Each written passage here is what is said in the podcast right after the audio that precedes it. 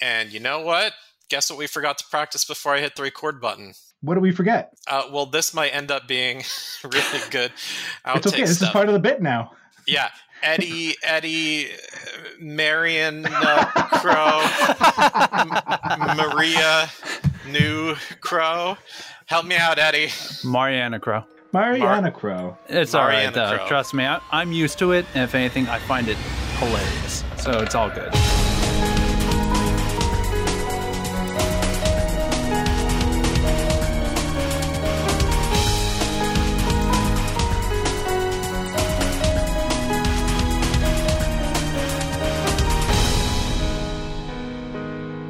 Everyone, and welcome to episode 105 of Rhythm Encounter, the RPG fan music podcast. I am your guest host, Patrick Gann, and joining me Woo! today we have my oh, thank you. We have my co-host, Greg Delmage. Hi, everybody. So today, our special guest and the subject of today's episode is Chained Echoes composer Eddie Marianukroh. And uh, Eddie this is really exciting have you having you on the show. Uh, have, I'm wondering, have you been interviewed on any podcasts since the game came out? Nope. This is oh, this is your first. first. Oh man, we got the exclusive. yeah. We got the exclusive on Eddie, ladies and gentlemen. Oh boy. Yep. Today we're going to take a deep dive into the Chained Echoes soundtrack, uh, hoping to gain some insight from you on your writing process and inspirations, um, alongside listening to a couple of great songs that you wrote for Chained Echoes. Um, we asked you ahead of time to bring along some of your own favorite game music compositions and arrangements uh, from yesteryear, yesterdecade, though some of these arrangements are actually quite new, which I'm excited about. Um, Eddie, welcome to the show. well, thank you for having me on here. So, first, I gotta know I've looked at your Bandcamp page, and there seems to be a lot of material prior to Chained Echoes. Can you tell us a little bit about how you got involved in uh, you know composition, music production, and what led to you ending up working on this indie game that was sort of a breakout hit. So, when it comes to music, uh, I was actually kind of forced into it in a way. Uh, my good friends, they were all in a band, and there was a lot of them. I guess uh, you know of varying degrees with like their skill level, and they kind of split up at one point so, two of my friends, one of them played drums, another one played bass. They needed a guitarist, so essentially they just pushed that on me, and yeah, just kind of grew from there. Um, I guess uh, I continued writing music with them, and then eventually on my own. And you know, throughout college, I met someone named Randy Buck just on like Craigslist uh, because I was looking for people to also jam with at that time. And Randy Buck was a, or used to be an audio director for, you know, a video game studio.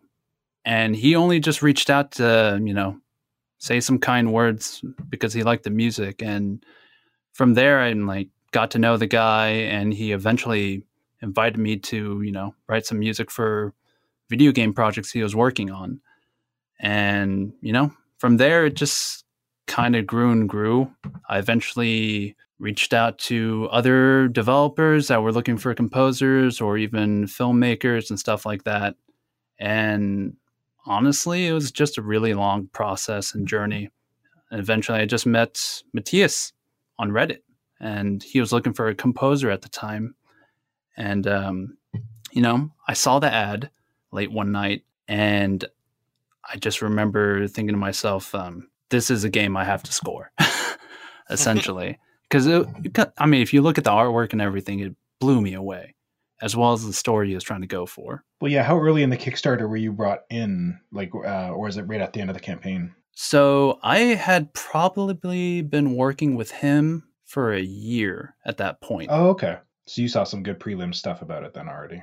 Yeah, yeah, definitely. Uh, lots of artwork. Uh, I don't think I had seen a build of the game or anything at that point yet, but um, you know, he would just tell me more about stories and stuff like that of the game, and you know, little by little, the soundtrack was just built from there. Very neat. Um, is guitar like where you got started with music? Like, where- did you just start an acoustic guitar or whatever, or did you do the traditional piano and then branch out? Uh, no, guitar was where I got started. Um, I never, I never, I'm not honestly very proficient on the piano, but I really enjoy playing it, and that's how I actually lovely. compose music nowadays, just on a keyboard. Um, I'm sorry, I feel like I'm jumping around on this because, uh, No, it's okay. I'm asking follow up questions, popcorning off of what you're offering, so no stress. hmm Um, I do recall during college, um, I started teaching myself like orchestration and stuff like that. And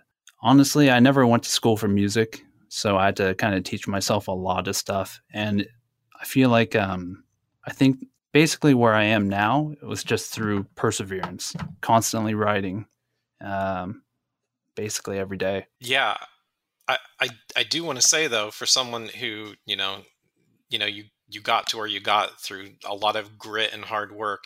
Um, you seem to be pretty like well versed in a lot of things. Like obviously, you know a lot about video game music.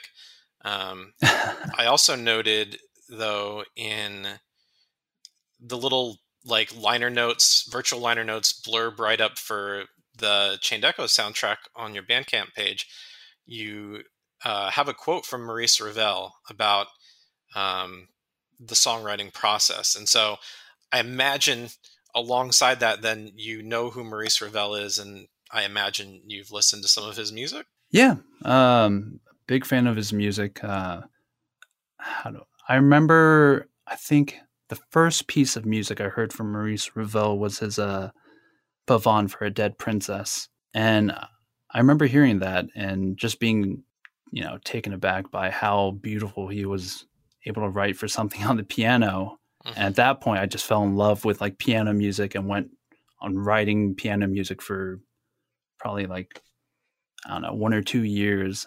Eventually, moving on to the orchestra. But uh, when it comes to music, I I think of him as one of the one of the greats, and he's always inspiring me with you know his work. And lovely work it is. Yeah, and the two impressionist composers of that era, you know, Debussy and Ravel are sort of the big two. Oh yeah, yeah, love them both. on a personal level, the first time I ever heard Ravel, and the first time specifically I heard Ravel, I, was Pavane for a Dead Princess. Uh, that song was um, used to great effect in Breath of Fire 4. And that's actually Oh. the first time I heard not just that Ravel piece, but anything by Ravel.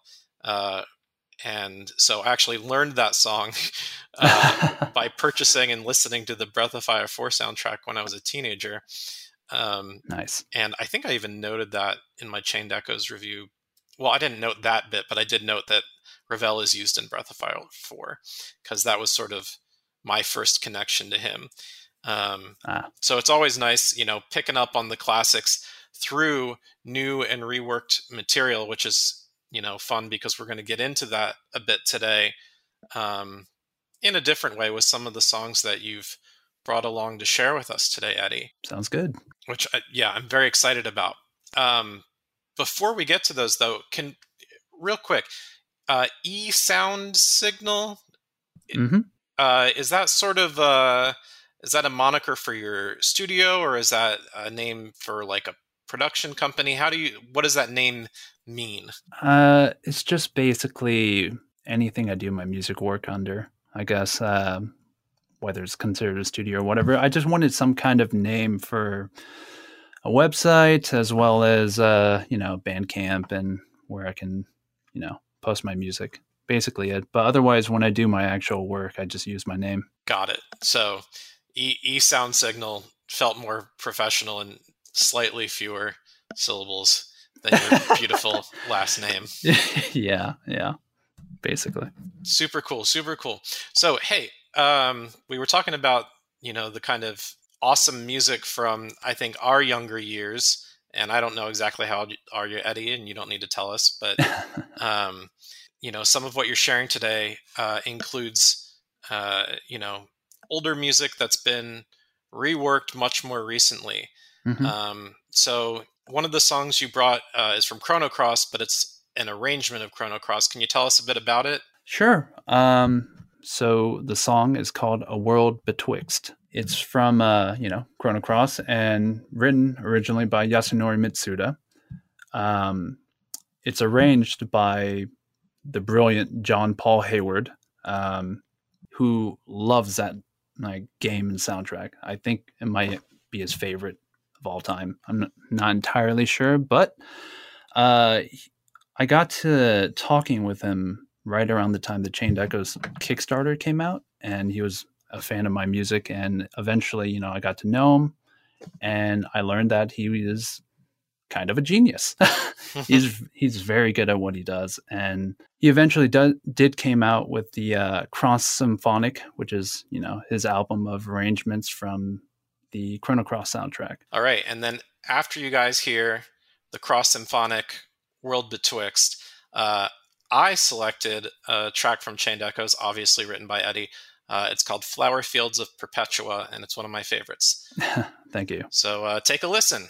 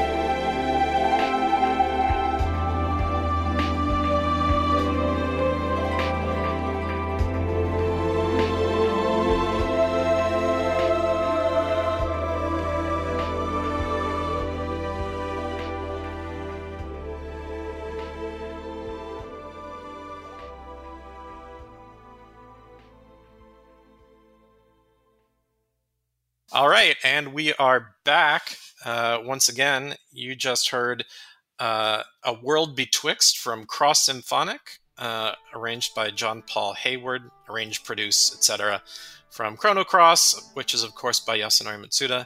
And then you heard uh, Flower Fields of Perpetua, written by our own Eddie Marianukroh. So, uh, let's start by talking about this wild Chrono Cross symphonic album that John Paul Hayward did in this track here. Sure. Okay. Um, so I actually got to talk to John about it, and apparently the way he approached the overall feel for the song was inspired by uh, John Williams' arrangement of uh, his theme from Sabrina. And apparently, with this particular arrangement, I think uh, he wrote it for Itzhak Perlman, the you know famous violinist. Um, I guess why he chose, uh, I guess, the violin uh, for it was because that within the arrangement, there's this grace and beauty of the violin that really struck uh, John, John Paul Hayward, and uh, how it was able to show those aspects and be juxtaposed with like heavier themes and motifs in the music. Now, when it came to Cross Symphonic in a World Betwixt, um, I guess the song happens right after a Kid is stabbed by Lynx that is in, you know, Serge's body. And I guess uh, you're flung into this weird temporal space outside of time. Uh, a place that looks like a Monet, like a Monet painting. And what he wanted to do with his arrangement was to capture some of the beauty of the scene, uh, which is why he was setting a lot of the music to strings and setting the scene with like English horn. And with the solo violin, he wanted it to portray the playful spirit of Sprig and this spirit or whatever um, leading Serge throughout the area. And through it all, in the middle of uh, the song, you'll hear like a motif of the Radical Dreamers song uh, I think this was his way of portraying Serge, where it, his head is starting to clear and the gravity of what had happened to him sets in. Uh, and throughout throughout this entire piece, you'll hear like the solo violin come in and out. Uh, I think it shows up twice. I can't fully remember, but on the second half, uh, what John was trying to do with the solo violin was to have it be almost comforting to Serge telling him that everything is going to be all right. And in a way, uh, for him, it kind of morphs into some version of Kid, whether it's Serge's subconscious or something more. But basically, trying to comfort Surge and tell him that everything's going to be all right. Wow. Um, talk about taking taking an original track and very intentionally blending, um, you know, the narrative in a way that, you know, chances are Mitsuda when he wrote um, the source material, that being Bend of Time, um, probably didn't have access to or was not fully aware of what we were able to see in the finished product, you know, with the opportunity to play the game. And so, what it feels like to me was um, Hayward took, you know, his own experience with the game and said, "Okay, I can turn, I can turn this music into something, um, you know, that not necessarily better suits, but uh, on its own tells the narrative um, in a, in a new and fresh way. Um, you know, if you go back and listen to Bend of Time, it's disc two, track two on the Chrono Cross OST. Um, it's still definitely, you know, it's peaceful. It's got the guitar work, um, but there's something, uh, yeah, just the instrumentation alone, a lot of intentional work in, you know, like what you talked about with Sprig doing the the work of guiding uh, Serge yeah. through this space and um, being reminded of you know what he's there for and what he needs to do, and obviously dealing with uh, you know a sense of somewhat misplaced guilt, you know, because he's not the bad guy, but he's been set up to be at this point. I mean, honestly, I kind of think that's that's one one of the defining aspects of John that shows his brilliance with this kind of stuff because he's able to really portray a narrative just from hearing one song and then arranging it in his own way. Uh, I mean, he does that uh, with so many of his arrangement tracks, to be quite honest. And I don't know, I've I've come to really admire the way he approaches that uh, when it comes to his arrangements, and that's kind of how I try to approach my own music too. Some really strong insight. Um, really, really glad to have had uh, you pick this song so that we could uh, get more insight, um, not just in how you know a colleague and someone that you admire is working, but also how you're working, Eddie. Uh, one actual thing about the recording that I think is kind of amazing is he mentioned to me how the violinist apparently they had to fly in for the recording and I guess they something happened at the airport where they ended up getting stuck and missing their flight. So they had to end up like showing up at a much later time. And they eventually did make it to the studio, but it was pretty apparent they're pretty exhausted from the entire trip. And despite all that, she went into the recording booth and just nailed it right Consummate right away. professional. Yeah. Yeah. Well, Gene's definitely like the star of the show in this. I mean, Oh, yeah. Uh, yeah, it's just an incredible piece of music uh, from like the violin standpoint to get that yeah solo in there, and it's it's so like she just has such a soft, delicate, um, almost like reflective kind of like touch to it all. It's funny. I put in my notes when I was listening to this, and I guess that goes with like how much thought was put into the narrative of building this arrangement. Um, like if you know if Patrick had came to me and was like, "Oh, here, listen to this great piece from Studio Ghibli," like it's uh, I would have I would have believed that some little girl is crying about her like friend, the spirit of the north winds, who everyone thought was dead and is suddenly coming back, um, and telling her grandma how much she loves them or something. Like, well, this song plays um, in a in a um, in a Ghibli film with Joe Hisaishi like composing beautifully over it. It's just, yeah, it's just it's just got so much heart. Um, Yeah. And like that was immediate apparent just from the opening notes, and as it goes on, it's just it, it touches you deep down in the cockles. And I love to hear, like Patrick was saying, that you like to approach your work with that same kind of idea. Um, which yeah begs me to ask, like, uh, yeah, uh, how much insight did you have into each of your pieces, into what you were building for as you went through the soundtrack? Um, did you have a lot to work off of, or as Patrick suggested, maybe you didn't, as um, uh, Mitsuda had with writing this piece, particularly kind of thing. Yeah, and maybe, maybe specifically, um, you know, what assets did you have? What you know, story content? What did you have um, from Matthias and the team uh, when you were composing Flower Fields of Perpetua? So with flower fields, I don't. Whenever, uh, whenever you're writing a piece of music, not not every song is gonna come out equally. You know, like uh, sometimes you have to really, really try and pull a song out, and it comes out just piece by piece. Other times, uh, it just comes out very easily, very flowingly, and those are the times I'm really happy with the music. Uh, Flower Fields is one one of those moments where it just you know came out without too much uh, too much pull. So I'm very happy about that. Now, when it came to the music itself and what material I had, um, Matthias at the time I don't think he didn't have any artwork or anything to show me. He had only had like a, a story summary to let me know what exactly I was writing for. So um, the area is called the Flower Fields of Perpetua, but that is actually an old name for the area. Um, in the game, there is this, you know, weapon of mass destruction called the Grand Grimoire, and in the prologue, um, you accidentally set it off, and then the story takes place a year afterwards, I believe. Uh, Fallout, Yeah.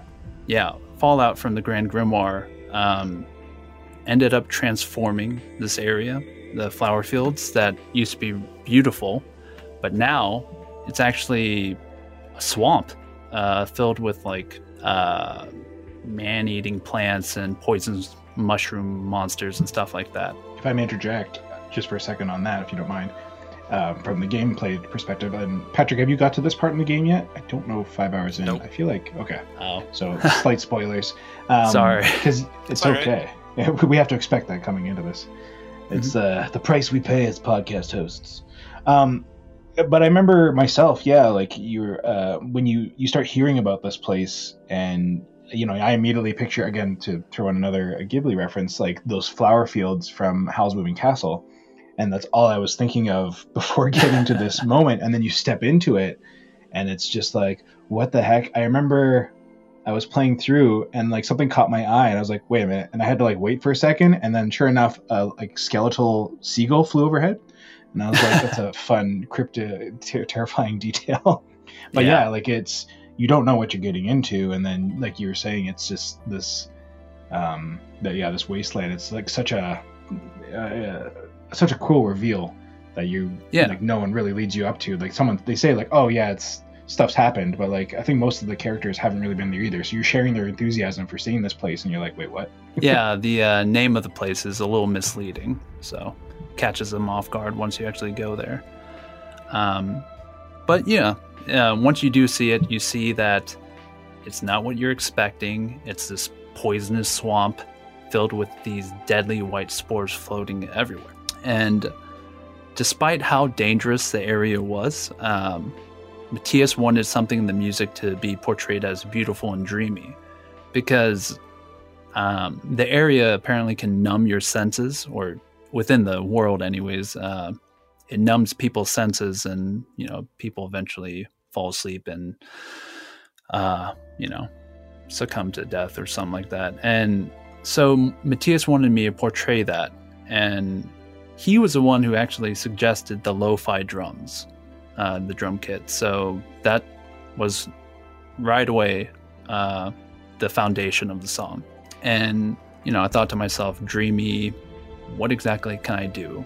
Um, so I automatically thought of a harp and added some delay on there, messed around with uh, a chord progression, which you hear now, and added tons of reverb to a lot of the instruments that eventually came in. Like, you know, you hear a solo soprano that comes in with a choir or voices in the middle of the song. And again, are those real or synthetic? Synthetic, totally synthetic. Um, yeah, I mean, sound libraries have come a long way. yeah, so, since uh, those sound voices from sound fonts from like the PlayStation era and stuff. Yeah, yeah.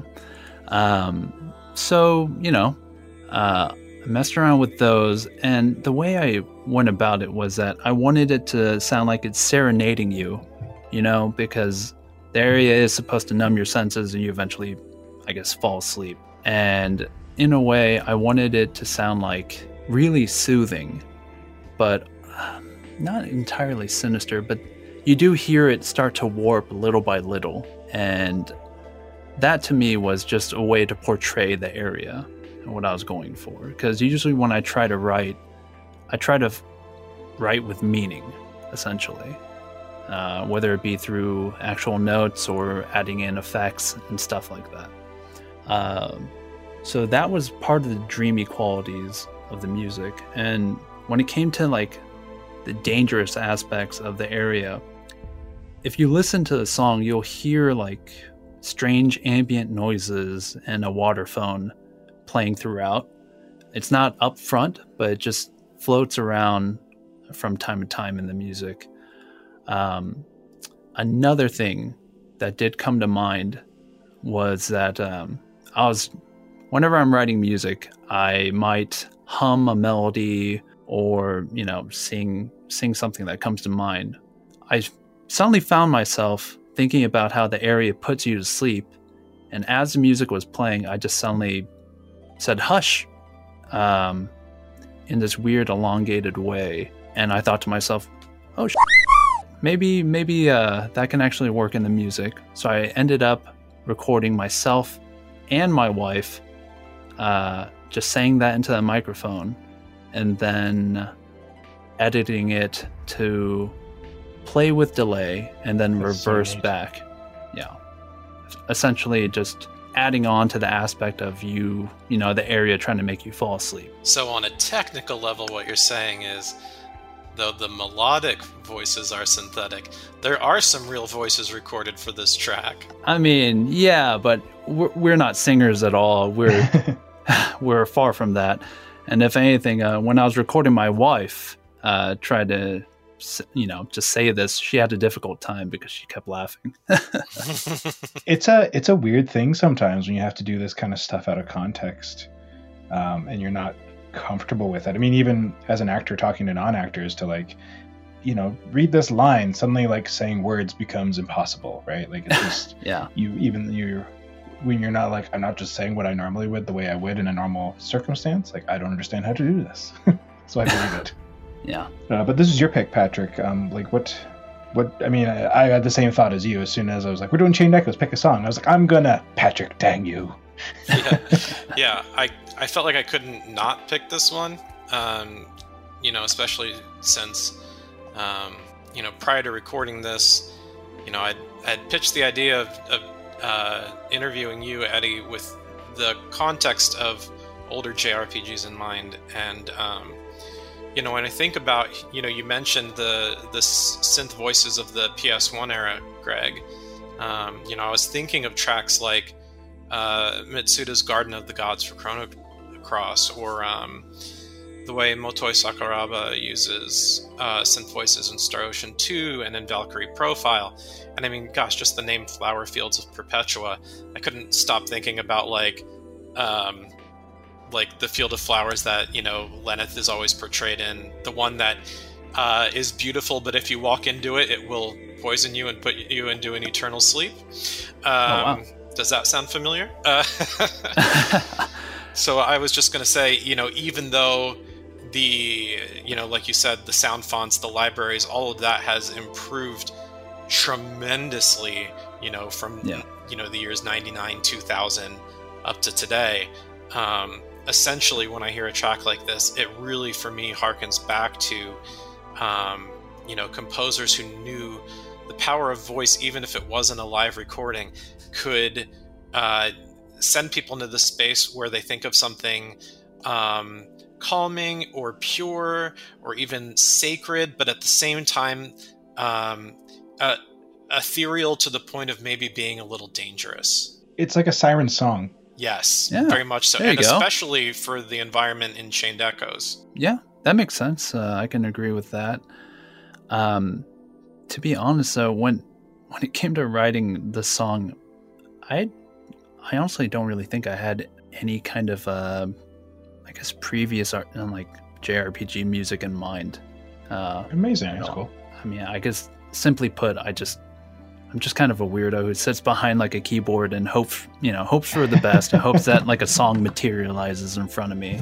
I imagine there's a lot of people out there like that. yeah, yeah. Um, that was kind of how I approached the song, and you know, inspired by what Matthias told me about the area well, that's nice that it came from such a pure place. Because I mean, for myself, um, again, all my excitement to get to the area and see it, and then to see what it had become. Um, yeah, I didn't know quite what to expect musically or whatever. Uh, and I'd already gone through, uh, and Patrick, maybe you hear the same thing as I do when you're going through Rohlan Fields, which is like the first kind of open area you get to in Chained Echoes. Immediately, I was like, "Oh, this is very Xenoblade Chronicles." Like, I like this. Uh-huh. And then Flower Fields of Perpetua hit me even more with um, the with the, the Xenoblade Chronicles feel like I was thinking of the like the Etrian Sea or whatever. I think that's the place. Mm-hmm. Um, it was just giving me like some of those vibes. So, but to hear that it like it didn't have the influence that so much of the rest of the game had of trying to pay those homages to JRPG stuff, because visually the place looks like uh, again like another area you could find on the Mechonis, like the inside of them kind of thing. So the whole area just feels very Xenoblade Chronicles. So it's neat that you just kind of like pulled it out of uh, yeah, straight from the description in your own um, your own mental place. To be honest, uh, when it comes to the game itself and all the artwork and what you see, I would say Matthias himself really, really has probably played a lot. Yeah, he has definitely played a lot more of the classic games and a lot of JRPGs than I have.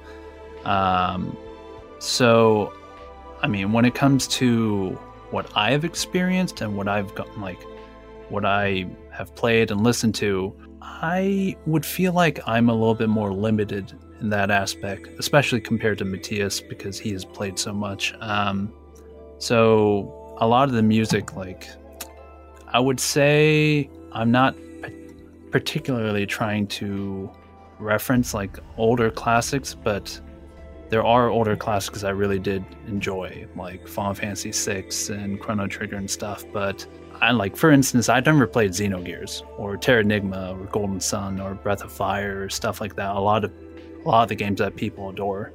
Um, really, with this, I just I don't know. With the music of Chained Echoes, I just tried to approach it with the idea of you know scoring to what Matthias has written and writing something that I felt moved me. Essentially, it. That's uh, a very revelatory discovery. That's awesome.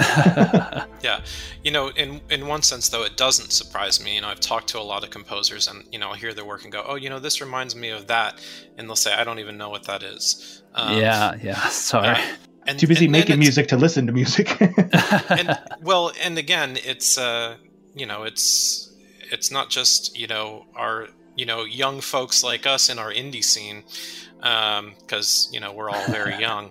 Um, yeah. I'll just add this as an aside. The the opportunity that I had about a decade ago to interview Masashi Hamauzu, you know, wow. as a as a Japanese game music composer, uh, you know, we talked about impressionism earlier and Ravel and Debussy, and I mean those are they're pretty common names. I mean, early 20th century, you know, they might not be as famous names as like you know Bach, Mozart, or Beethoven, but they're if you know your classic music, it's up there. I yeah. uh, I interviewed uh, and asked about um, you know what what music he liked from Debussy or Ravel or what he found the most inspirational, under the assumption that he knew their work uh, because uh, music is clearly of an impressionist type. He responded and said that he didn't know who those people were. That if I may, he, I have a thing for this. Did he go Deb Who see? I'm sorry. That's funny, but given he doesn't speak English, no, I don't think that joke would have come out of his mouth. Um, no, he just he just you know, and he was actually you know he went to a conservatory. He's he's uh, you know classically trained, and he was just like, yeah, I don't know those names. Um, and I, then I really? thought like, I wonder if there are like like big famous like Japanese impressionist composers from the 20th century that I just don't know because I only know the Western scene. But like I was going to say, yeah, it's a very Western point of view. Yeah. Right. So it, it kind of shocked me and like made me like check my bias and made me think about like what I know and what I think, you know, connects the dots and how I think I would be inspired were I a composer. That's not how everyone thinks. And, you know, I, I had my suspicions, Eddie, that, you know, despite, you know, being able to produce some similar soundscapes, that um, this any uh, similarities we found, I had a sense that uh, they weren't going to be intentional similarities. The closest we might get is, you know, if if Matthias himself said, "Hey, try using this or try using that," because he's thinking of uh, some of his favorite scenes. Because, like you said, he is well versed in yeah. sort of the old school JRPG world um, and wasn't ashamed to sort of leverage that and to make something new and beautiful. Yeah, he still very much yeah. did his own thing, which is the the glory of yeah, that game. Yeah, if you just yeah, if you if all you do is copy, you know, that's you know, it's like that's nice, but I, why would I spend money on it? And uh, Chained Echoes is definitely something special. So, um, before we get to our next two songs, Eddie, can you talk a little bit about John Paul Hayward's um, collaboration with you on the Chained Echoes soundtrack? Because he did work with you on um, the soundtrack, correct? Yeah, he. Uh, you know, I'm very grateful for it. He did do quite a bit of work. Uh, it was mainly with contracting musicians, and because I'm not a formally trained composer and I haven't really studied, you know, any of that kind of stuff. I don't know how to write sheet music or transcribe sheet music. Um, I don't know any of the technical terms or any of that kind of stuff. Uh, I had to learn how to write music in my own way, and um, with him, he's actually he actually knows all this kind of stuff. So um, let me think. Uh, when it came to, I guess the main theme or the ending theme stuff like that, I thought I've talked to Matthias about it, where he was thinking that having a strong intro uh, that would hook people into you know whatever you're playing or listening to and then having a outro or an ending theme that would leave people wanting more. That was kind of what always stuck in my head. So we thought that having actual live players would kind of do that musically in a way, or just enhance the music to do that. And so I hit up John Paul Hayward, and you know, it was through our work together on stuff like this that gradually we just brought in more and more musicians throughout the soundtrack. And he was he's always been the guy I go to when I needed to uh, hire out people. There are certain people that I actually just reached out to, like um, a good friend of mine, Matthew Harnage. Uh, I've known him for a while, and I had him play acoustic guitar on the rainy uh, city of Tormund, or even um, another composer, uh, Jasmine Cooper, um, lend her vocals to. I can't remember the exact name, but for this area called uh, Shambhala. Oh and, yeah, the the uh, shoot, yeah, I know exactly what you're talking about. But the yeah, the city in the sky. Mm-hmm. Uh, was that Sapinche or? Uh, no, it's actually. Let me double check. A tale carried by the wind. Oh, a tale carried by the wind. That was my next guess. I was, I was yeah, say, like, ah, yeah, I was like, it. I've gone through it recently. I can't remember the names. there we go. It was uh, honestly, it was through these like recordings where I started falling more and more in love with having other people come in and record because it honestly brought some life to the music that I couldn't really achieve on my own with sound libraries. Uh, I think the first, yeah, yeah, it really does. And the first track uh, I remember, I believe, that had a recording was actually the standard battle theme, calling up, calling upon bravery. And I actually reached out to John to figure out how to get solo violin on there, and he eventually reached out to uh, Patty Rudisill, uh, fantastic violinist. You should look her up. She does plenty of uh, arrangement videos and posts them on YouTube. But I think it was through there where where I was just like, oh my god, this is this makes me so happy to hear. I gotta I gotta keep doing this. And yeah, throughout the uh, course of the soundtrack, that you know, we invited more and more people to record. I think uh, I do want to say my favorite person that uh, has contributed to the soundtrack is actually X Mayin. Um, I remember talking to Matthias, and we were thinking about hiring someone to do vocals for the ending theme because, uh, well, one thing I'm a very big fan of Nobuo Uematsu, and I love his end like his ballads for his ending theme, uh, especially Final Fantasy VIII's uh, ending Eyes theme. on me. Yeah, yep. yeah, I love that song. And so, you know, inspired by that, I wanted to do something similar, but I didn't really know of any actual vocalist that I would like to do that. Um, so I was just scrolling on Twitter one day, mindlessly going through that as everyone else does, and uh, I saw a video. yeah, I uh, saw a video of uh, X Mei Yin, and she was singing uh, a cover of uh, Final Final Fantasy IX Melodies of Life. Oh. And yeah, and I, you know, automatically saw that and just listened to it right away, and I was just, I was just taken back because she sings so beautifully, you know. And I checked her out some more on YouTube and saw she even did a, uh, I think a Chrono Trigger arrangement. Schala's theme or something like that. I can't entirely remember.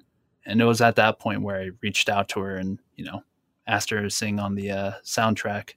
Uh, initially, it was for only the ending theme, but because I hadn't gotten anywhere near the ending theme at all at that point, um, I just ended up hiring her for more music. And, you know, I'm really thankful for everything she has done. Do you know how many tracks he's, she's featured on on your OST? I believe three of them. Uh, main theme of Chained Echoes. Um, what is it? Uh, a promise made long, long ago. And then the hmm. ending theme, which is uh, Crimson Wings spreading through the blue sky. That's neat. And we should get all these names uh, for the show notes and stuff too. Yeah. So people can check these individual artists out. Yeah. Yeah. Promise Made Long, Long Ago is uh, a really good track. I I figured she was on for the opening, and I knew she was on for the ending. but yeah, Promise Made Long Long Ago is a really nice track. Thank you. Mhm. Thank you very much. It's uh, definitely one of my favorites. Yeah, and uh, yeah, you know, it sounds it's it's always really exciting once you know you hear about a composer putting a project together and they realize, oh, this is this is more enjoyable, even if it's more complicated. It's more enjoyable when I bring in these talented performers that you know can take a look at a transcription or an arrangement and alongside record it really well. They often add a little bit of their own life to it, whether it's just a little bit of decoration here or there. Yeah. Um, you know, I, I am told I've never made a full soundtrack myself, and I probably never will. Uh, but I, you know, I talked to a lot of people who said one of their favorite things working with performers is just how they each one of them can bring their own little something that uh, je ne sais quoi or whatever. Well, I imagine the barrier of entry, though, if we want to be real about it, though, it does come down to budget, right? And and I mean, Eddie, I guess going into this because this, as you said, you were in from the get go pre Kickstarter in many ways. Like you obviously had a set budget for what Matthias could afford for you, uh, because I imagine you weren't entirely doing it all out of the kindness out of your heart, but you also probably realized the scope of the project. So Yeah. was hiring extra artists kind of like a perk bonus of the Kickstarter going so well, and uh, and then Matthias being like, "Well, here's some more money if you want."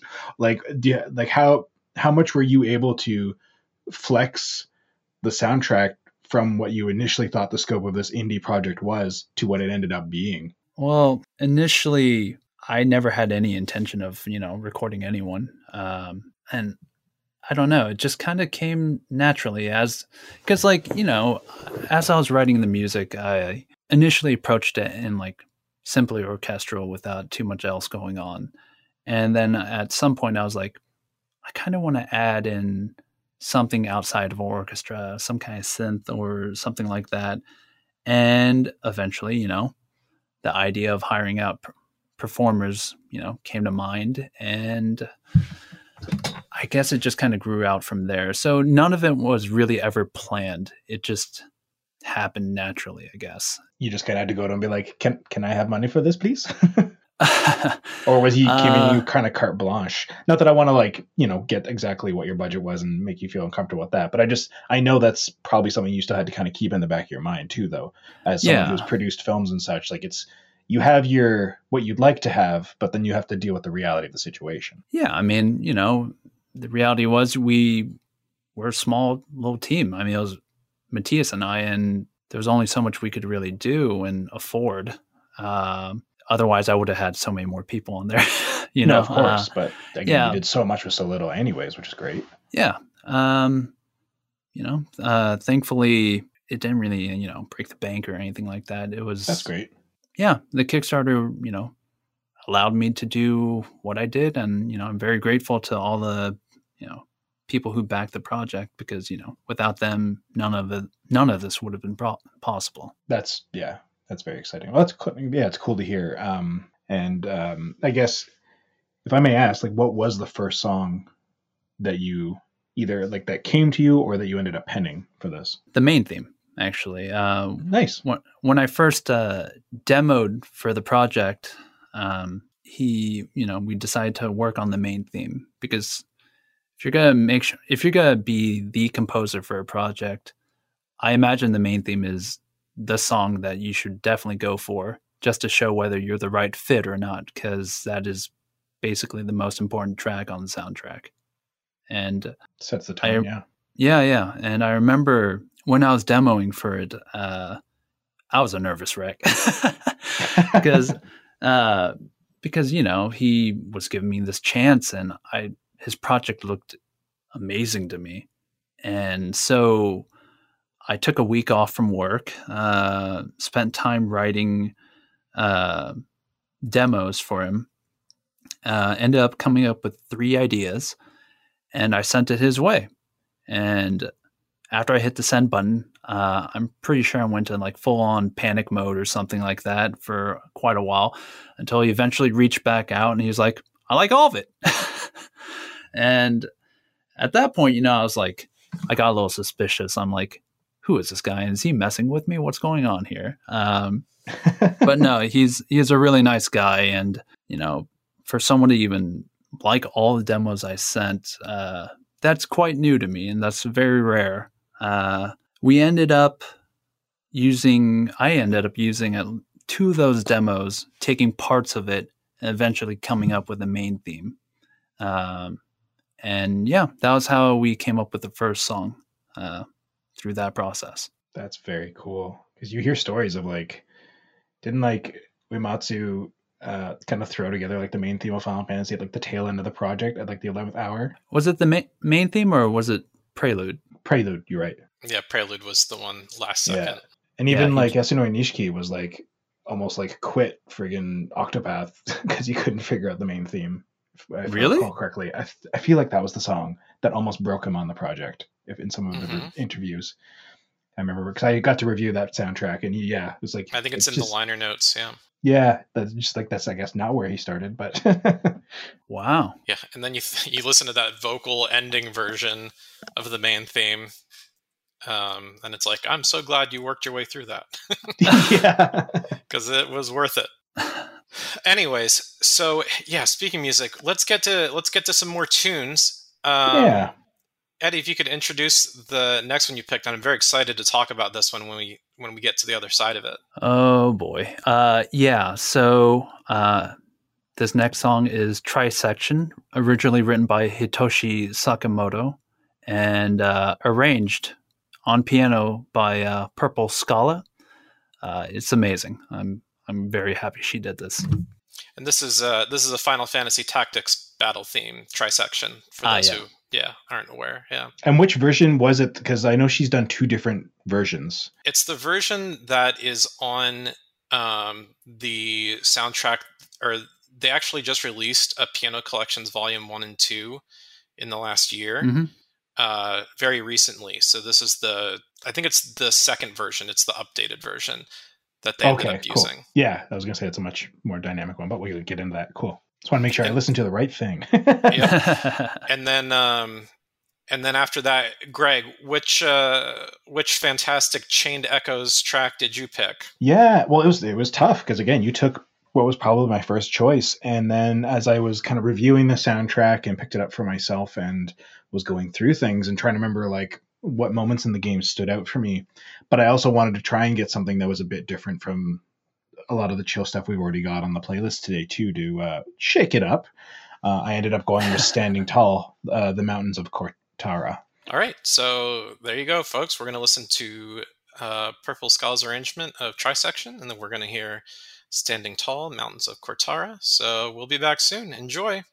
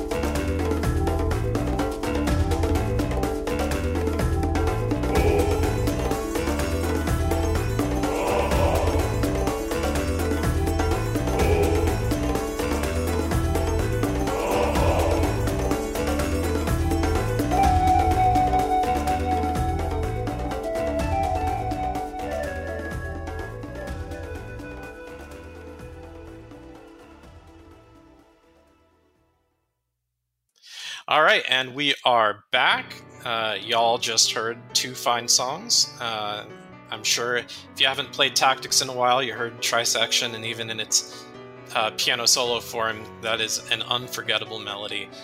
Um, and then, of course, you heard Standing Tall, Mountains of Kortara, which is yeah, another lovely track from the Chained Echo soundtrack performed by our very own. Can we claim you as our very own, Eddie? Uh, I think you have to talk to my wife about that one. Okay, so That's a fair point. It's a fair point. yeah, we can't we can't steal him. That's a shame. But our uh, certainly our guest for today's episode, written by uh, our very own uh, guest. Eddie. So, um, man, where do we want to start? Uh, I guess I guess let's uh, let's go back to that first track. Uh, yeah, the one that Eddie picked. Yeah, I want to know, Eddie. Yeah, why did you pick this track?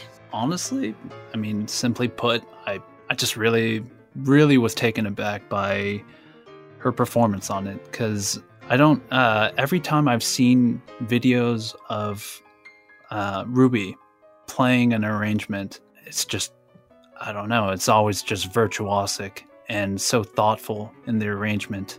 Um, when she came out with the Final Fantasy Tactics uh, piano collections, I just jumped on it right away. And I think with Trisection, the reason why I picked this one was because I think the song is so iconic, and it's also a song I tend to remember a little bit more compared to the rest of the soundtrack. Um, and the way she approached it, it starts off so strong and sets the tone right away. And that to me was, I don't know, I guess it just kind of caught my attention and I couldn't help but like smile when I started listening to it. Uh, but halfway through, that smile turned into like my jaw just dropping because she starts playing the, I guess, verse or main melody again, but doesn't hold the sustain pedal. And it's just like this, like, flurry of notes that just flies right past you. And that to me was kind of how do I put it? Not just the brilliance of her like arrangement, but also just showing just how incredible she is at the piano.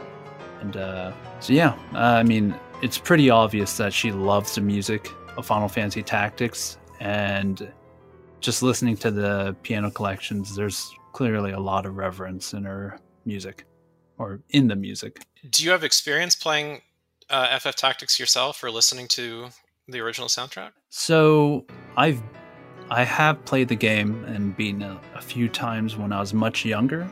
I need to revisit it, but I have not played it in a good long while. And in terms of listening to the individual soundtrack, I have not heard the soundtrack in a very long time, to be quite honest. but I do know it is filled with lots of great music. Uh, but Yeah. yeah, I mean, I don't know. You just Your favorite job yeah, there you go. Uh, my favorite job? in um, yeah in Uh, tactics. Yeah, in the game might have been. I feel really lame, but maybe maybe the ninja. There was a That's ninja, not a right? bad one. Yeah, yeah, there yeah, was. dual It's- dual wielding is a good idea. Yeah, Sure is. Yeah. Ninjas are pretty uh, savage some days. Yeah. Anyways, yeah. it's you're right. Like the music's fantastic. Um, I want to talk a little bit about you know we're referring to this as the Final Fantasy Tactics piano collections. So um, Ruby Toung, aka PurpleSchala or PurpleSchala, there's so many things to pronounce multiple ways today. Yeah, Um, whenever whenever we ever get like a, a voiced version remaster or a remake of this game and they finally start pronouncing it and then the internet's going to go wild once again of that's not how you say it. Like Titus, Yeah. Titus, Yeah, just uh, just Tidus? just take me back to the basics. Just give me GIF versus GIF. I can live with that forever. but uh, yeah, she has uh, years worth of really good stuff on YouTube, and you can actually, if you dig through, you can see there's actually an older version of Trisection that she since updated that is used in this very recent release. You can actually get hmm Final Fantasy Tactics Piano Collections Volume 1 and Volume 2 as not just digital releases, but CD releases as of like a month or two ago. This is early 2023 that they were published on CD form, so you can actually have these physically. But they are not like, um, they're not published by Square Enix, they're self published um, by PurpleSchala. So it's like, um, I was just, you know, looking at this in, in the history of uh, piano music with Sakimoto because for the longest time, uh, you know, I've been following uh, uh, a very cool dude named Casey Ormond um, from Australia who had in 2011 done a Valkyria Chronicles piano collection, and then just one year later, he did the official Square Enix funded and produced Final Fantasy XII piano collections, uh, which um, you know people have differing opinions on, but I thought was very enjoyable, very good, and very fitting. And there had been some talk behind the scenes, uh, and I think there was a lot of fan expectation that Ormond would just go on to do a Tactics piano collection next. Well, that never happened, but what did happen was with uh, PurpleSchala putting out these two volumes, um, while most of the arrangements are her own, um, and obviously she performs on both volumes, that's all her performance. Uh, she does have some guest arrangers, and on uh, volume two, there are two tracks from Casey Ormond uh, that, yeah, he provided the arrangements for her to perform. Now, Trisection uh, is not one of them. I believe that's a self arrange for uh, Ruby. And um, yeah, the whole album's great. I really like Trisection. Uh, I must say, the thing that hooked me right from the start is the opening title music, which, you know, in its OST form was piano. Um, it does this little playful thing that is also used at the intro of Beauty and the Beast for those who may remember uh, how that works.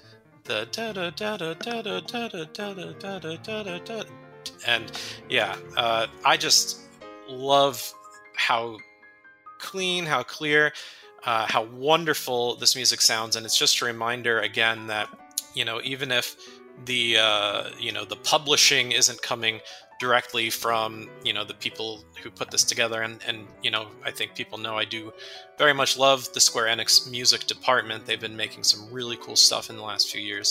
Um, I think they I think they missed their shot on tactics, and I dare them to uh, prove me wrong by putting out one of their own. But I think it'd be smarter of them to just co-opt and reprint uh, PurpleSchala's two volumes and give her a bunch of money because we already have something really solid here. Well, I think with uh, the rumor mill churning that we might get a remaster of it sometime soon. That there maybe that's when they'll jump on it like they did with 12. But who knows uh, how execs work over there. Yeah, they haven't they haven't really done piano solo a lot lately. They did do one for Crystal Chronicles a few years back when they did the 20th anniversary, but um, it seems to be a less popular form of um, arrangement coming out of Japan lately, which is sad for me since it's like my favorite form. But uh, yeah, it, if they're not going to step up to the plate, I'm so glad that Ruby did. Uh, and I'm really glad that you brought the track trisection. Uh, and you know, thinking about as you had said earlier, you know, you, Eddie, you're guitar trained, but uh, as a composer, like many people who compose, you use keyboard as your primary interface tool with a computer to do the recording eh, or the um, yeah, essentially the songwriting process, even if you're not an expert pianist like uh, Ruby is. Uh, yeah, it's um, I think at this point it's pretty standard uh, because you know it can connect to your DAW, a digital audio workstation, which is what you uh, compose out of, and just makes life much easier. So even though I can't play anything like Ruby or hardly even play the piano at all, uh, I certainly try, and uh, you know everything you hear that's just me banging my hands on the keyboard. I should add, as an aside, you know, alongside, and, and people should just get on YouTube and check out PurpleSchala. Um, there have oh, been yeah, a lot definitely. of really good pianists doing their own covers um, and even producing their albums. TPR is, is a big one. Mm-hmm. Um, a recent one I've been following is Kara Comparetto. She's putting out a Chrono Trigger album that's going to be insane, and she's been releasing videos where she plays. It's three where versions of herself. She's also on Twitch, I think so, yeah. But on YouTube, okay. she's been doing these polished videos where it's like she's cosplaying as like uh, yeah Nadia and uh, or slash Marl and Luca yeah, and those. and Schala, and like one will be on piano and one will be on harpsichord and one will be on like pipe organ. Wow. And you yeah. dress as Frog. Yeah. well, that, and so you get stuff like that, and uh, um, who else did I? See? Oh, uh, this is really interesting. The composer Michiru Yamane has her own YouTube account, and she has for the last two years just been uploading her own self arranges of her own music from like mostly Castlevania, so like Symphony of the Night, Hmm. Aria of Sorrow, Dawn of Sorrow, Wow. um, and also the Bloodstained games. Um, Nice. her her like self-made piano solo version. So like there's some really good piano solo content uh, on YouTube. You know that will probably never get. Some of it's getting published officially, but some of it is just if you want to hear it, you stream the video and watch them expertly kick butt on the piano. well, that's probably what impresses me most about this piece, because I did watch both versions, but like her first uh, Purple Shala Scala's version, Ruby's version. There we go. Do that. Then we don't have to mince over how to pronounce it. um, Ruby's like initial take on it was was rough. Like it was pretty literal, and it Yeah, had like a few sour notes. Yeah. Whereas now, like this is like a really great look at how far she has grown as an arranger and a performer, especially with this being her own arrangement, with how much more fun and nuanced the flurry of notes that you describe, Eddie. Um, It's got so much more life in the piece. I, I in both of them. I love how she dovetails into the victory uh, theme at the end.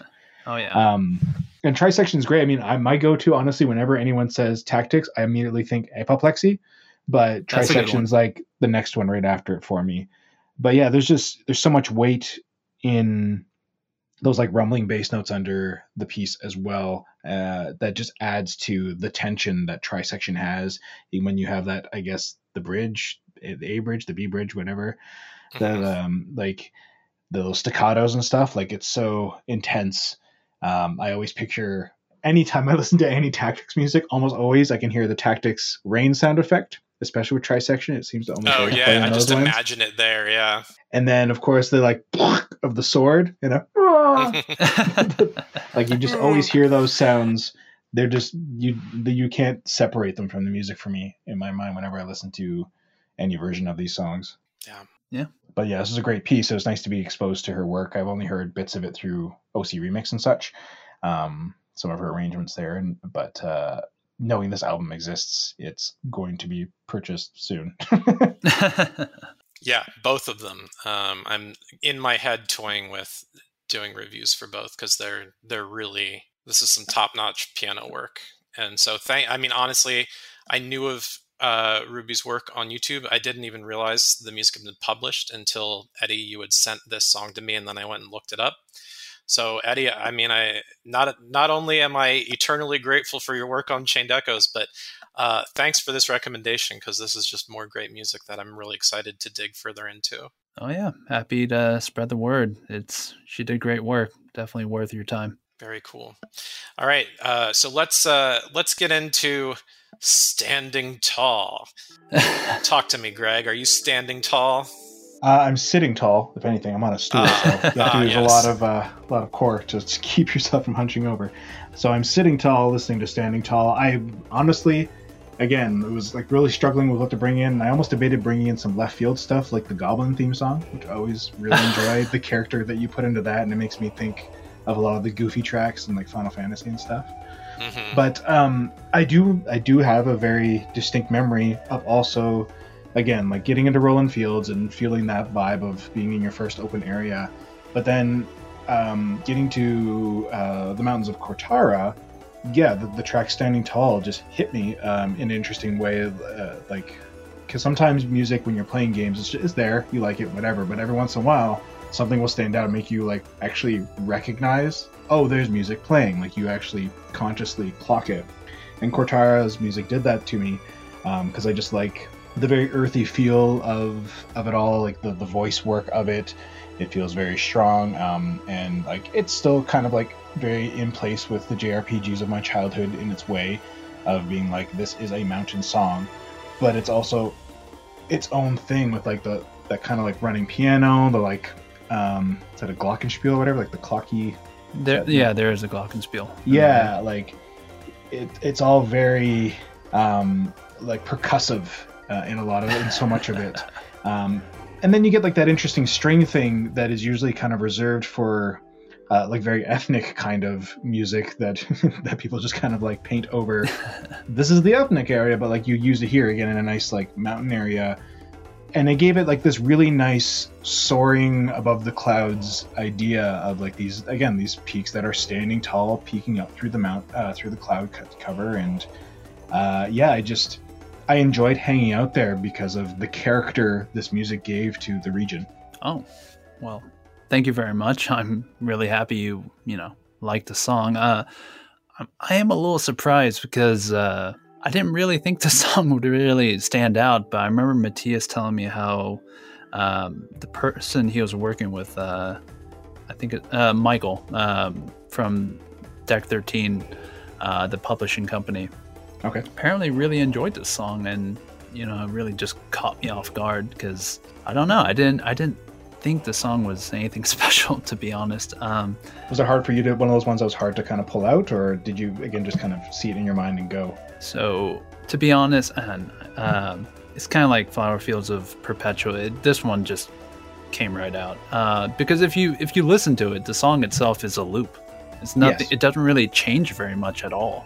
So, if you're not really having a loop, it's true. Yeah. So if you're not really having to write too many parts at all, it uh, it's pretty. It's not too difficult. um, and I am ha- like kind of. Uh, I am happy that you did mention like powerful aspects of it and the ethnic feel because those are what Matthias uh, wanted. Exactly what he wanted. Um, it's for uh, an area called the uh, Kortara Mountains. Uh, it's this massive mountain range in the middle of the continent uh, it acts as a border between uh, three nations, and it's like neutral territory, but it's filled with like monsters and bandits. And a stupid cave that I still can't find. uh, and yeah, so uh, because of how dangerous the area was and all that, that's all I want. well, hold on. Which which cave are you talking about? I'm trying to try and figure that one out. That's the thing. Mind. Like, well, in the because they has um for anyone who hasn't played it, it has like a, a reward board thing for doing certain milestoney stuff in the game, and one mm-hmm. of them in every area is finding all the secret caves that usually have a treasure in it. And there's one I'm missing oh. in Kortara that I still haven't found, and I feel like I poured over the area in my sky armors and running around, and I don't know where it is, and it's driving me crazy. So when you ask me which one, I don't know, Eddie. I don't uh, know. I, I get it. I get it. I haven't it. gone if... to a guide. So. so this is why this song is stuck with you. You've been spending your last few hours just digging through this region. Well, definitely, yeah. I've revisited a lot, um, and because like as Eddie said, it's a neutral area, so you kind of do venture in and out of it at various points. Um, I mean, Chained Echoes does a great job of not making you retread ground which is great, as uh, some people have complained about in other things, looking at you bravely default. But it's, um, but still, when you want to start going not achievement hunting, but yeah, trying to hunt for the extras and stuff, you will spend time in the areas. And again, it's a testament to Eddie's soundtrack that none of the music wears on you. So oh, thank you. Yeah, um, but yeah, sorry, you were saying as I before I went off on my um, eventual diatribe of finding secrets. Well, just just a quick note on that. Um, so I did play the game before it, you know, it was released, and I was bug testing and trying to 100% the game. I'm pretty sure Matthias takes joy in just trying to hide stuff as best as he can and make you go on good. this chase. Yeah, you don't want to yeah. you don't want to just find it, but yeah. So wait, wait. Uh, if I can remember now, yeah. Uh, so when I first started writing this, Matthias uh, mentioned how dangerous the area was, and he mm. wanted something, I guess, in his words, powerful, rough, and slightly ethnic in a way. Hmm. So with the powerful aspects, um, it's like you mentioned, it has a ton of percussion. Some really, uh, there's like low percussion that hits. Um, I felt like giving that really strong, manly, you know, aspect to it.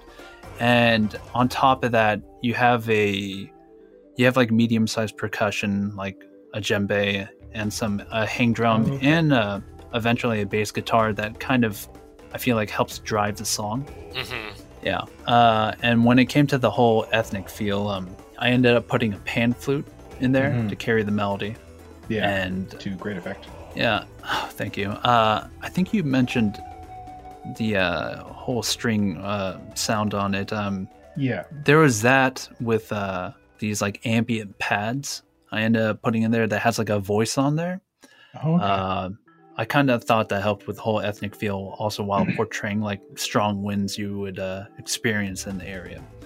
And in terms of like a dangerous aspect, you know, you have the men chanting Mhm. the uh, throughout the song. Um, you've mentioned before how like previous uh, JRPG like music in uh, in the classics, like whether they inspired me or not. Honestly, with this one, I didn't have anything like that, but there was one particular thing that did keep popping up in my mind. Um, I don't know how to say his name, but it's from Final Fantasy VI. Uh, you know the feral child. Um, Gau. That's what I was thinking. Yeah, it evokes the, the plains. So, yeah, um, yeah. I was actually just about to bring that up if you didn't. That's crazy. That that was like that kept popping up in my head as I was writing this music. Like uh, I think his victory dance or just some one of one of his animations or something kept popping into my head while I was writing the music. So I'm really happy that you thought the same thing. That's kind of funny. Yeah, it was it's just very evocative of um, yeah, just this wild, untamed area. I mean, it doesn't get more wild and untamed than squirrels and lederhosen, but um, f those things. Gosh, those Oh, yeah, things those- are terrible. But also they're the, just the weirdest like left field monster for him to throw in there. But I feel like that might be a nod to his heritage. I'm not sure. Because Matthias is German, right? Yeah. Yeah, he's he's German, and I know if you do fight them, um, they I don't remember what German phrase they say, but they yell out some kind of German phrase. You see the text on screen, and then they come over to you and just beat you to death, basically. Yeah, unless you have your sky armors. Uh, Oh, yeah, there for you you, go. Uh, Pat. Don't fight the squirrels without a sky armor. Good to know. It's kind of like those crazy squirrels in uh, Final Fantasy V, the Skull bashers. That's actually what. I was thinking. Yeah, Yeah. but not quite evils. the same. Yeah. They're both hard Uh, though. Yes, exactly. That's that's only one's clothed, one's not, but they uh, they share that similarity. Um, but yeah, so I just when I wanted to bring this out because it was just yeah, again a fun standout piece, and I mean by now Patrick, five hours in, you probably have gotten there unless you're just really like wandering around looking for secrets and rolling. That's act- that's actually like where I last last saved was uh, in the mountains, going to the next area okay, that I don't remember the name of, but I know I'm in the mountains. uh, I think yeah, you you head to the forest or whatever next or something. I Mhm. think Mhm. something like that. Yeah. Um, for your music influences and stuff too, like beyond JRPGs, because you said like you did a band and stuff. I, I, I don't imagine it was just like a, a chamber music band or whatever that you got sucked into. Was it like an embarrassing ska cover band or like what was it you were doing? Uh, it was just uh, rock music inspired by like, I guess at the time, heavily influenced by. Um, do you know the Mars Volta? Yes. I know of it, but I don't know. I don't know the music. So Patrick, you like the Mars Volta? Oh, absolutely. That's great. What is your favorite album? oh, uh, gosh, something early. Um, I can't remember the name of it, but it came out in like 07 or 08. I mean, I'm, I imagine. Did they have a self-titled album? Well, they have a new. They came out with a new album, the Mars. Uh, yeah, a self-titled album, and that's what they're uh, touring around with right now. Yeah, I had heard that one and I like it, but yeah, I'm I'm big into like old Mars Volta. Yeah. Uh, I'm wondering if the one you're mentioning before that is uh, Amputechture or Bedlam and Goliath. I'm not entirely sure. Because I think. Amputechture, yeah, that's a good one. Um, I guess also you're a big fan of like Deloused in the Comatorium and Francis the Mute. Yes, definitely Francis the Mute. Uh, also, I, I know not everyone links this, but for me, like one of my favorite sort of col- uh, comparative pieces to Mars Volta for me is Coheed and Cambria. Yeah, yeah. Uh, I remember a lot of people. The Really high digging them, too. voices, Yeah. the concept album hmm sort of appeal. Yeah. Well, because I asked, because like, um, yeah, we didn't bring them on here, but a lot of your battle themes, especially like when you're fighting those, um, like the statue battles, uh, for like the uh, the the equivocal kind of job things. Um, there's a lot of like rock and guitar in there, so I was curious like where your influence came from that. Because hearing that you don't take a lot of influence from other JRPGs, because when you hear those like kind of guitars, I think of um, like uh, Hyperduck. Or, yeah, yes, is that what I'm quoting properly? Hyperduck Soundworks. Yeah. yeah, Chris like a lot of like the Dust East Elysian stuff, Tale. getting Yeah. getting lots of uh, guitar in there. But if that's not your influence, then I was like, it must have come from somewhere else. So, you know, you must have some great guitar heroes that you look up to for your influence for yeah. those bits. Um, yeah, I mean, a lot of it is like Omar Rodriguez Lopez of the Mars Volta, but I also really love like you know David Gilmour of Pink Floyd, uh, Frank Zappa. I mean, that man's a genius. Uh, you know, the list goes on really, but um, yeah, I I like a lot of uh, prog rock basically. And I don't know, like when Matthias asked me to write rock music uh, for uh, Chained Echoes, I was actually a little intimidated because at that point, I don't think I've really r- written rock music in a while. Um, funny thing about, uh, I think you were talking about, uh, what's it called? Never Forget Our Promise, the uh, battle theme for uh, when you go to the statues of Leonhar. Mm-hmm. That's what you're talking about. Um, yeah, that one. Yeah. For that one, uh, what was kind of ridiculous is that um, in 2021, uh, February 14th, actually, uh, Texas experienced this crazy winter storm. And I don't know if you guys know too much about Texas, yes, they but did. I do. Yeah. Yeah, that. that made international news up here in Canada. were you guys, to be honest, were you guys laughing at us? Because I imagine you guys go through a lot of snow and you guys handle it very well, right? Yeah, but it's it's not reason to laugh, right? If you don't Well, have the I- the infrastructure, uh, right?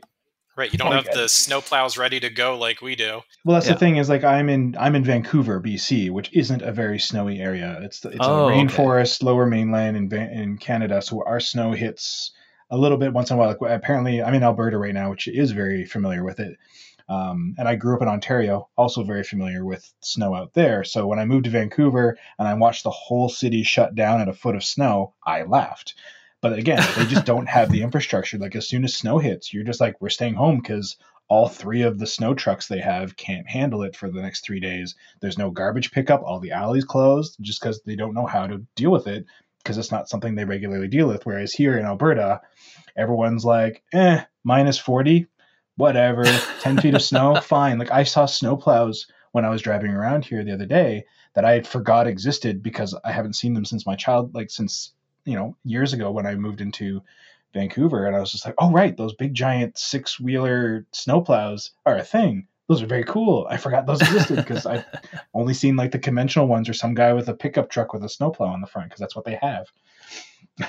so yeah, when Texas had that, I know on one hand you're like, yeah, but I mean, it was also just more tragic how your governor was dealing with it or whatever. But uh, yeah, it was uh, it was a thing. But yeah, if you're not ready for it, you're not ready for it. But I'm assuming this is going somewhere with your lockdown. oh well yeah uh, basically i just remember that song in particular is special to me because i remember it uh i actually ended up writing that song during that whole period where uh you know we're all out of electricity and waters but i mean thankfully Gotta my to parents stay warm. yeah exactly basically but uh whenever i think of that song i always think about that time because the entire city shut down. It was i mean i say laugh only because like we don't we can't handle hardly any snow at all. So when we get hit with that much snow it it, it was very serious. Um but yeah we were out of water uh well uh, pipes were bursting everywhere. We had no electricity gosh. and anything like that. And yeah so every time i think of that song i think about that time because it was uh, it was very different for us. Absolutely. You know, I, I just wanted to add real quick. I I like uh, your uh, your choices for uh, guitarists that have influenced you. Those are all good choices. A name that I've been focusing on a lot lately is um, David Gilmour. oh yeah. Um, I, I've always liked Pink Floyd. Um, been listening to a lot of their music lately, and then I, I recently learned an, a factoid that is uh, very important to me, uh, which is that it's very likely that the only reason Kate Bush ever got a record deal is because of David Gilmour. Um, he heard some demos of hers, and like when she was like 15, and like helped her get in, in the scene. And if we didn't have that, we wouldn't have Running Up That Hill, which means we wouldn't have that incredible scene from Stranger Things season four. yeah, I'm glad Uh, that get, that song's getting its uh, second coming. It's Uh, such a good well, song. it was Yeah. was it in June of this last year?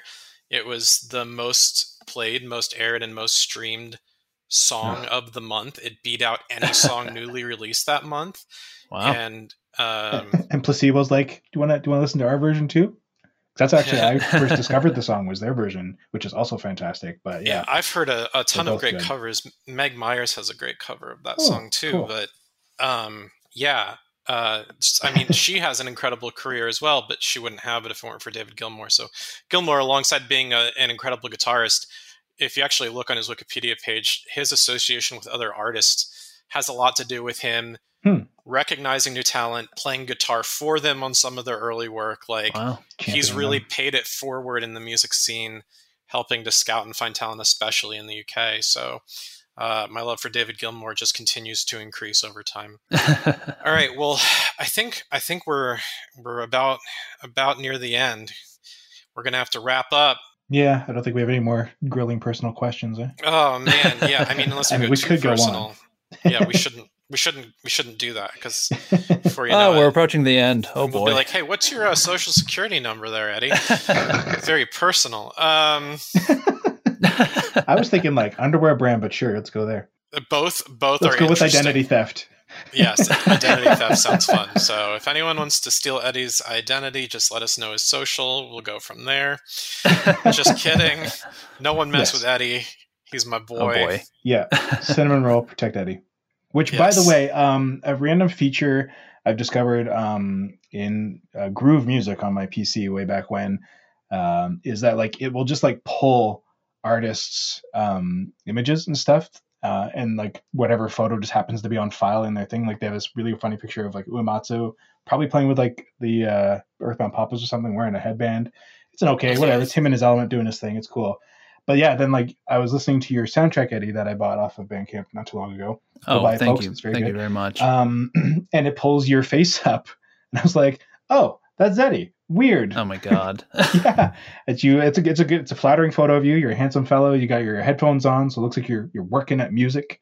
But it's I don't know like where they like you know like do they ask you for that? Did they just pull it from somewhere? Like where does Windows Groove Music just like yank this from? Right? Like it was it was interesting. I just wasn't expecting it when I was listening to your album to be like, oh, now I know what Eddie looks like. Okay, wait, wait, wait, wait. So instead of the album artwork, it pulled up. it pulls up an artist picture. Oh my god. I have no idea what's going on there, but now I'm just horrified. The power of the algorithm. Yeah, it, that's just what uh, it's what they do on Groove Music. It does that for all artists. It just pulls up their photo, not like an actual album art. I've always tried to figure it out, but it doesn't.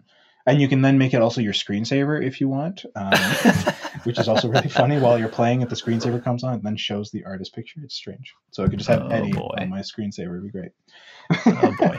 I am so sorry for you and your computer. Oh, I just thought it was a fun factoid that I was like, does he know? I, I was not aware. Oh my god. Uh, Well- now now I'm not gonna sleep tonight. Oh. Eddie, what you really need to do is you just need to boycott Groove Music and go Yeah. Apple or something. oh boy. Because we can all afford to just boycott platforms like that Yeah, when we're young When and struggling artists. and whatnot. Yeah, exactly. Yeah. Yeah. Uh, and you're exclusive to Winamp. My, I think my last question for you though is uh, actually that's funny. Winamp is all I use. Um, I still only use Winamp to this day. Um, oh, you should get the Eddie's face skim. I will. Yeah, it's the best one. Eddie's boy. Eddie's face all over the Winamp skin. oh Um, dear. Eddie, uh, you know, by some definition, some people would say, you know, this is this project is this is uh, if it's not what we might call making it, it's certainly a step towards. Um, can you can you publicly say anything about what you might be working on next? Um all I'll say is I just have music to write. That's basically it. All right, he's not to doing nothing.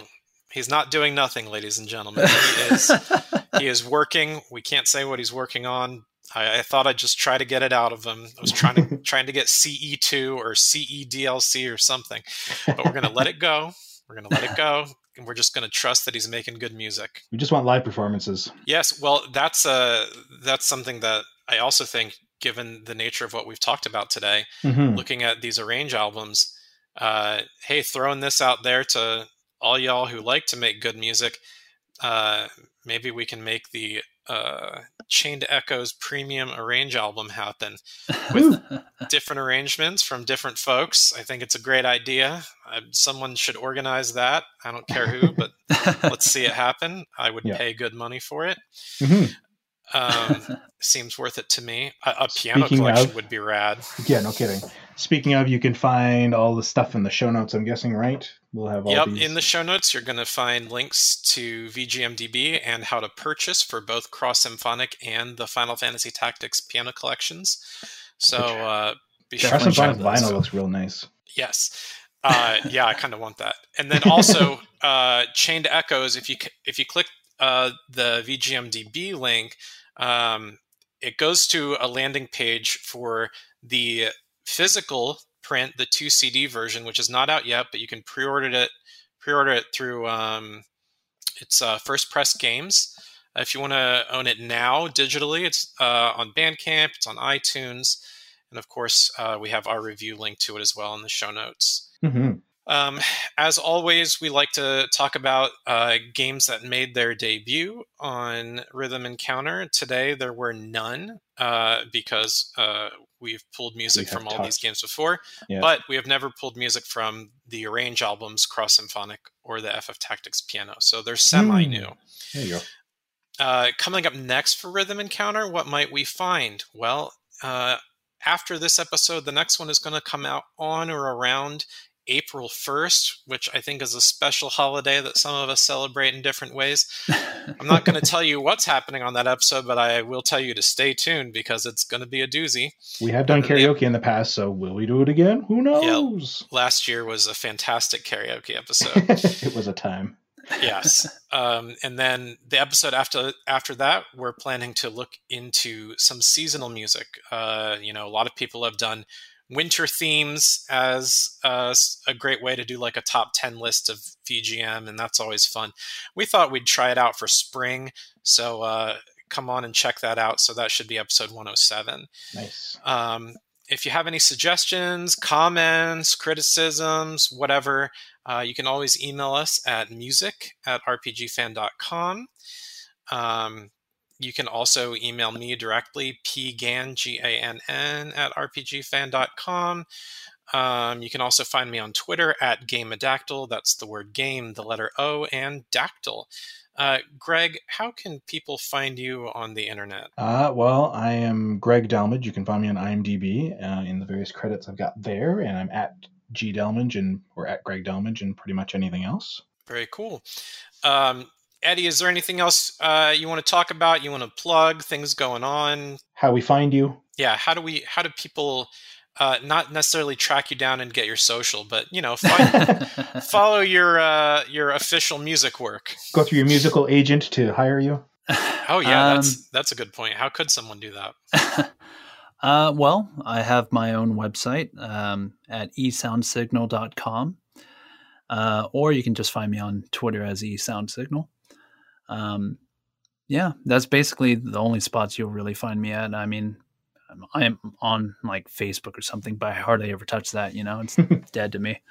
Yeah, and you're uh, alongside your own website. You also have uh, you distribute through Bandcamp. So Ah, right, right, yeah. So eSound Signal, if you want to get the Chained Echoes soundtrack, you're going to be landing on his eSound Signal Bandcamp page, and there's a whole bunch of previous work there as well, including your work prior to um, like um, commercial music for you know games or or other media when you were just doing your band work, right? Right, right.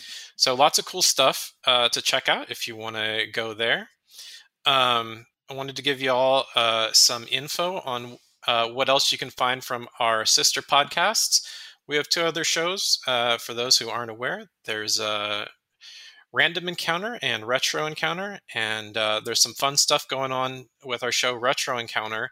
Um, it will either have just posted or it's just about to come out um, from when this episode of Rhythm Encounter airs.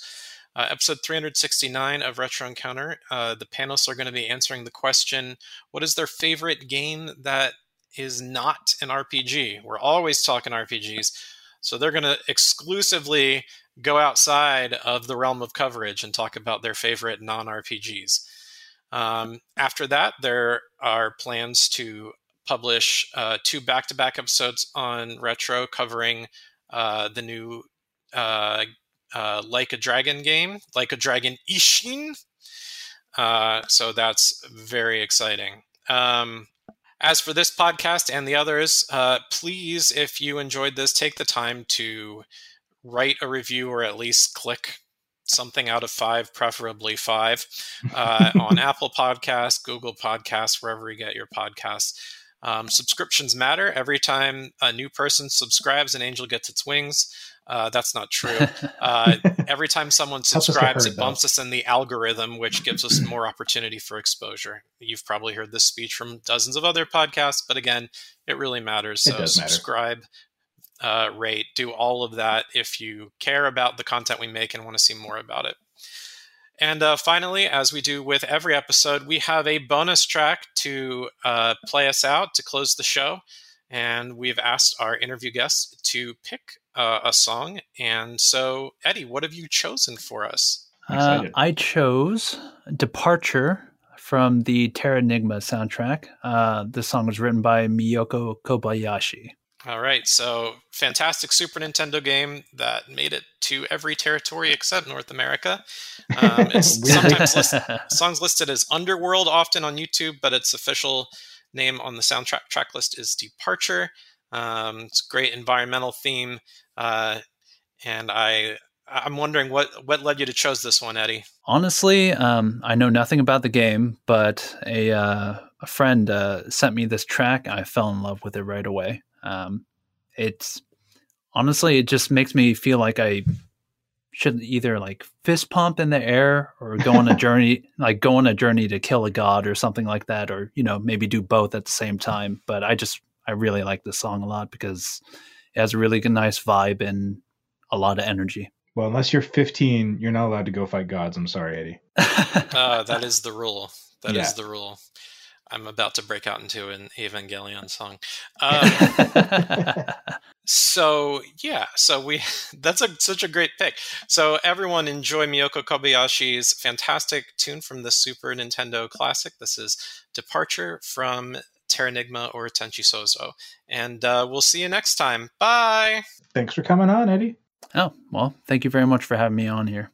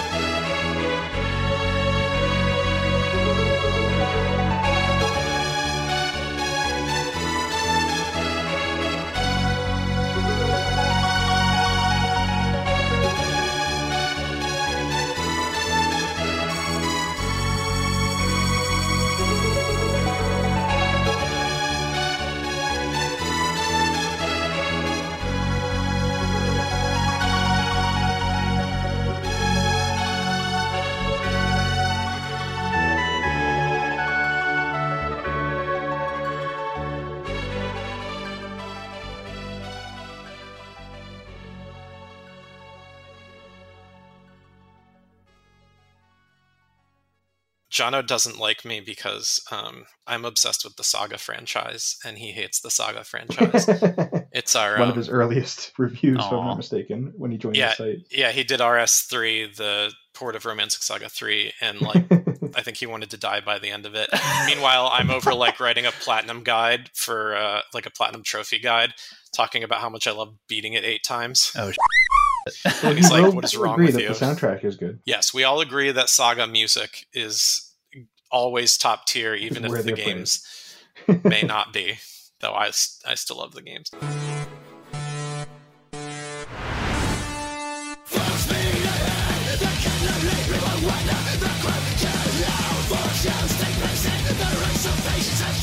Your best, now look